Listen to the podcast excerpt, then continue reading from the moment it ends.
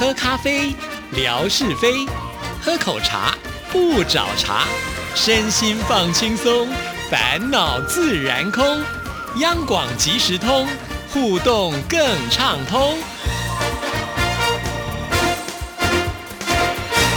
亲爱的听众朋友，大家好，欢迎收听今天的央广即时通，我是谭志毅，又是一个星期的开始喽！祝福大家，我们都有更多的动力啊，继续为我们想要。完成的梦想来努力啊！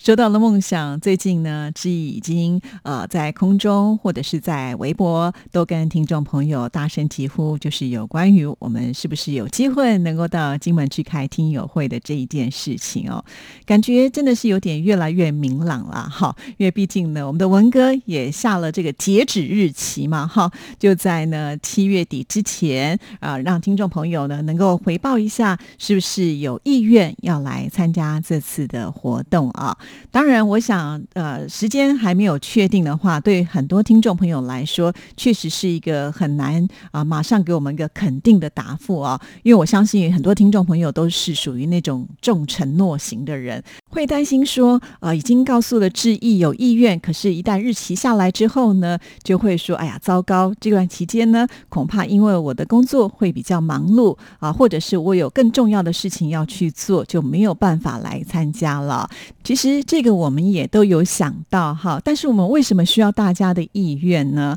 毕竟有二十年的时间没有举办过听友会了啊，那到底我们的听众朋友在哪里？支持我们的力量有多少呢？这些我们一定得先做好一个事前的调查哈。那就像呢，文哥他去日本开听友会，在上礼拜我们节目里面他也提到了，就是因为呢，他们是一个很稳定的两年举办一次啊。只要呢，在节目当中说我们要办听友会，那大概固定的人数就会出来了。可是我们毕竟有这么长的时间，那我们的听众朋友对我们情感的连接，是不是还像二十年前那么的强烈呢？哈，这不是我跟文哥自己说我们有多厉害就可以啦，总是要有一个具体的数字的呈现，哈。这样子我们才能够有所本的呃往上呈报嘛，哈，毕竟举办一个呃听友会啊，也算是我们电台比较重大的一个事件了。当然呢，是需要呢这个文哥以上的这个更高的领导要来支持我们才可以的嘛，哈。所以为什么我们必须要先做一个意愿的调查哈？因为我们相信啊，呃有强烈的意愿，即使呢在这个过程当中可能会碰到一些阻碍。大家应该都还是会想尽办法呢，去呃完成自己想要做的这一件事情嘛，哈。那如果没有这样子的一个动力的时候呢，可能一下子你就会觉得说，那算了吧，好，我就可能不参加了。而且要举办这样子的一个活动啊，说实在，就算是日期定出来之后呢，我们也不能够保证是能够满足所有的听众朋友啊，所以我们只能尽量哈。那当然，就像文哥说的，大家也不要有太大的一个压力。哈，能够来的人，我们当然非常的欢迎。错过这次机会的人，我们就只能期许有下一次的机会。也许我们这次办的很成功，那我们下一次的机会的距离就能够更为接近了啊！其实，在这个过程当中，我也要感谢很多听众朋友，呃，很努力的希望呃促成这次的活动，私底下帮自己很多很多的忙哈，像是泥娃、我们的燕心哈。我记得以前他在微博当中没有跟志毅有这么多的互。动，但是这个讯息呃贴出之后呢，我觉得他是非常的努力啊，不管是在微博啦、微信啦，不断的把这个讯息呢传递出去，而且也鼓励所有的朋友们呃来参加，还说呢我们主持人呐，还有文哥啊，都是很努力的在做这件事情，这么的热情啊，今晚呢大家不要让他们失望了，等等等啊，我看了都非常的感动。其实燕兴都已经来过台北，也见过知毅，也见过文哥了，可是，在这么短的半年的时，间之内，他还是希望能够再度的见到我们。我想，其实这个诱因不只是我跟文哥，或者是见我们央广的主持人，呃，其中有一个很大的诱因，也就是希望呢，呃，透过这次的一个活动，能够和自己的同好聚集在一起吧。哈，毕竟呢，在微博、微信呃发达的这几年来，很多的朋友们在上面都有经常性的交流。那有些朋友们甚至私底下呢，呃，刚好有去某些城市，也会跟对方来做联系啊。大家会有一些私底下的这个互动的机会啊。常常呢，大家在互动的时候，也会把照片传给志毅啊。我每次看了以后，都觉得超级温馨的。像最近的董辉啦，还有我们的青青河边草冰冰啊，呃，也是呢，呃，有这个相约见了面，还把这个照片呢拍给志毅啊。那我们董辉好可爱，那天呢他就传来了就是天空照，特别呢也贴了一张他和冰冰的合照。他跟志毅说，如果可以的话呢，就是呢在天空照的中间的那一格放上他们两个人合照，那当然没问题喽。收到这样子的一个讯息的时候，真的非常的开心，因为我知道听众朋友在心中真的有我那小小的位置啊，所以他愿意呢把这么开心的事情呃在第一时间分享给志毅，甚或是呢希望借由志毅的微博再分享给大家。我想这是做其他广播节目里面很难去体会得到跟听众朋友之间那种密切的互动啊。这也就是为什么我这么的努力跟积极，希望能够促成这一件事情。因为我也很想看看大家。那像是董辉呢，呃，他更棒了哈，就是特别呢在微信群里面呢也发起了一个呃问卷调查打表哈，就是如果你要的话，你就可以在上面直接报名，而且在他那里报名的速度超级快啊，比我的微博快多了。可见呢，我觉得好像听众朋友比较习惯在微信上呢来做表达哈，所以这一点呢，我也要谢谢董辉。当然了，促成这件事。情的还有另外一位啊，也就是我们的英英美袋子陈莹哈。那陈莹虽然人在台湾，在高雄，但是呢，他对于这个听友会呢，也是大大力的支持啊。到时候呢，他可能应该也是会从高雄飞来金门吧哈。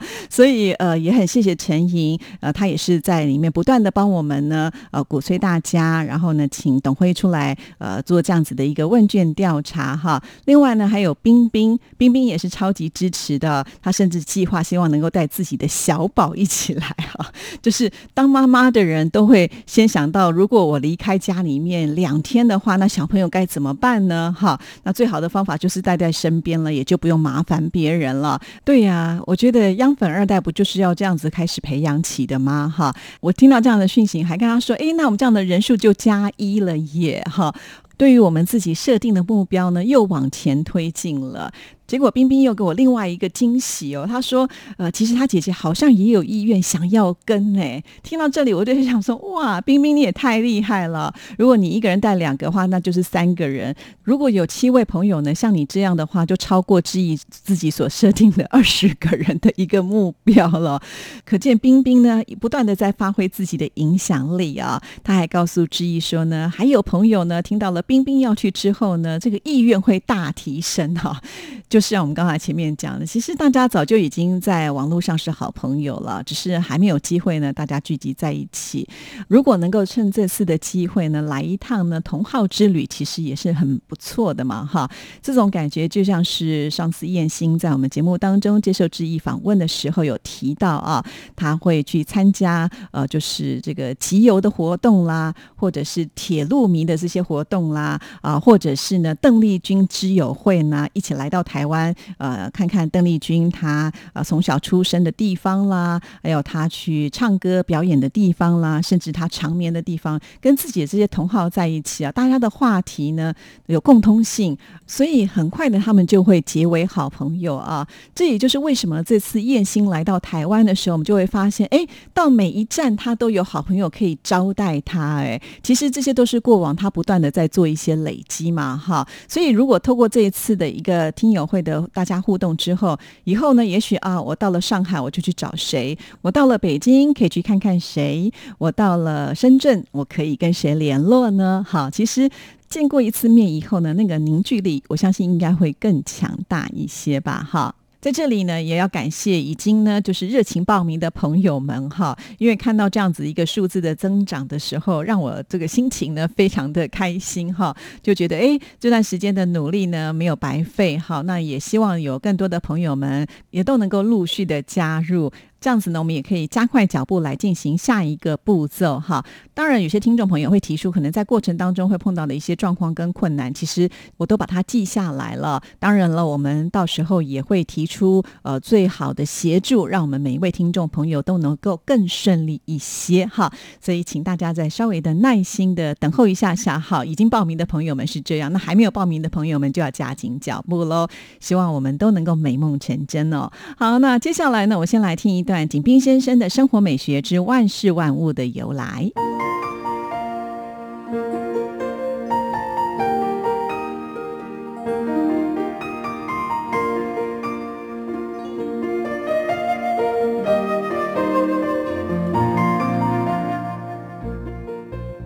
亲爱的朋友，你们好。央广即时通，爱在我心中。刨根问底，探究万事的来龙去脉，追本溯源，了解万物背后的故事。欢迎收听《万事万物的由来》，我是您的朋友景斌。今天我们说说交通信号灯。十九世纪初，在英国中部的约克城，红绿装分别代表女性的不同身份。其中，着红装的女人表示我已结婚，而着绿装的女人则是未婚者。后来，英国伦敦议会大厦前经常发生马车压人的事故，于是人们受到红绿装启发。1868年12月10日，信号灯家族的第一个成员就在伦敦议会大厦的广场上诞生了。由当时英国机械师德哈特设计制造的灯柱高七米，身上挂着一盏红绿两色的提灯，煤气交通信号灯。这是城市街道的第一盏信号灯。在灯的脚下，一名手持长杆的警察随心所欲地牵动皮带，转换提灯的颜色。后来，在信号灯的中心装上煤气灯罩。它的前面有两块红绿玻璃交替遮挡。不幸的是，面试仅二十三天的煤气灯突然爆炸自灭，一位正在执勤的警察也因此断送了性命。从此，城市的交通信号灯被取缔。直到一九一四年，在美国的克利夫兰市又恢复了红绿灯，不过这时已是电气信号灯。稍后，在纽约和芝加哥等城市，相继出现了交通信号灯。亲爱的朋友，感谢您收听《万事万物的由来》，支持谭志毅，心情最美丽。再见。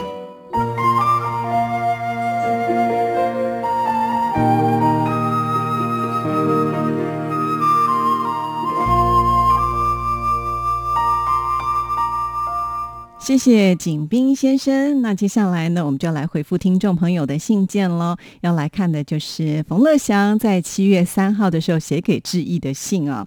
你好，志毅姐，今天听了郭大哥的访问，让我好感动。郭大哥对于台湾的情感很深厚，也勾起了我读书时代收听央广的回忆。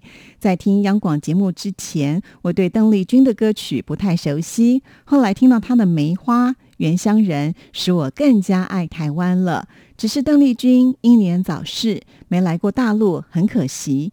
这两天看到郭大哥在台湾拍摄的照片，从北到南沿着铁路旅行，感受全台各地不同的风情，真的很羡慕呢。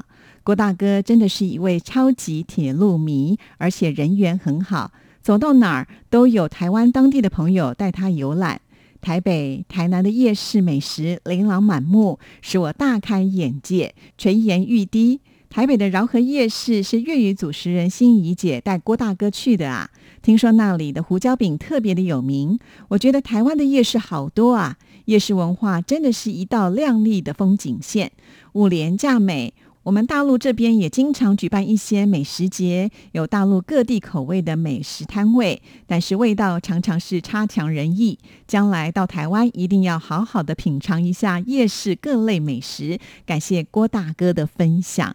我想乐祥这段话也说出很多听众朋友的心声吧。哈，因为看到这些照片的时候，呃，对于台湾的夜市文化应该特别的了解了。虽然呢，我去夜市的时候也会拍一些照片，但我不至于像燕心一样会。几乎可以说是从第一摊拍到最后一摊了。只要有各式样的美食呢，他都把它拍摄下来。那志毅呢，也就转发给大家看了啊。看了叶星的这些照片，其实我也才发觉啊，我自己有很多都没有吃过哎。因为夜市它经常会推陈出新，也就是说，现在可能流行什么的时候呢，他们也会呢赶快啊推出最新的一个产品啊。再加上呢，其实我每次去夜市的时候啊，我最多吃两摊。真的是最多吃两摊我就吃不下了啊，甚至有的时候一摊我就已经饱了，所以就没有办法品尝这么多味道了啊。那我们的听众朋友，如果来的时候呢，要先锻炼一下自己的食量哈。减肥的事情呢，回去再说吧哈。因为我觉得这是一个蛮难得的机会啊，到全世界去都应该没有像在台湾的这种夜市这么的方便，有这么多吃的可以选择，一定要来体验一下这种感觉。好，那我们继续呢，再来看下一段。上次在节目当中听音乐 MIT 的节目，音乐导林梁祖琪介绍《爱来不来》四手联弹的音乐会，特别是爱情的九种音乐方程式。我觉得他推荐的德布西在大陆翻译为德彪西钢琴的演奏曲好好听啊，仿佛置身在森林当中，心情很愉悦。还有比才的卡门听起来非常的欢快。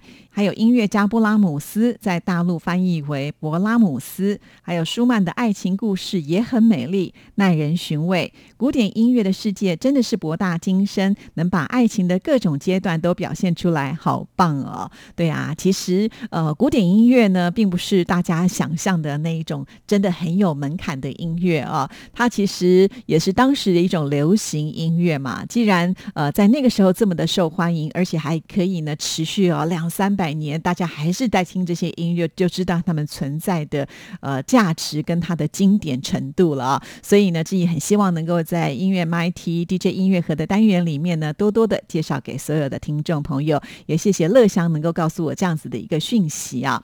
那再来看下一段，上周听到了慧芳姐分享在奥地利和捷克的旅游心得，记得慧芳姐两年前也去过西班牙，欧洲每个国家都很有特色，具有好多的名胜古。古迹啊，到处都是历史的古建筑，充满了文化底蕴。我上网找了慧芳姐推荐的萨尔斯堡的图片，真的很梦幻迷人。这样的美丽山水风光，孕育了天才音乐家莫扎特。真的很希望慧芳姐也能够分享一些奥地利和捷克拍的照片哦。好，这个部分呢，我想听众朋友也应该知道，乐祥的愿望已经达成了，但是不是志毅帮的忙哦，这是乐祥自己呢就写信给。慧芳说：“呃，是不是能够提供一些照片给志毅呢？在当天呢，我就收到了慧芳所传来的照片，也把它贴在我的微博上了啊。所以你看，只要我们的听众朋友跟我们这些主持人做要求，都是有求必应的呢。哈，说到有求必应啊，在这里我也要插播一下，要感谢乐祥啊。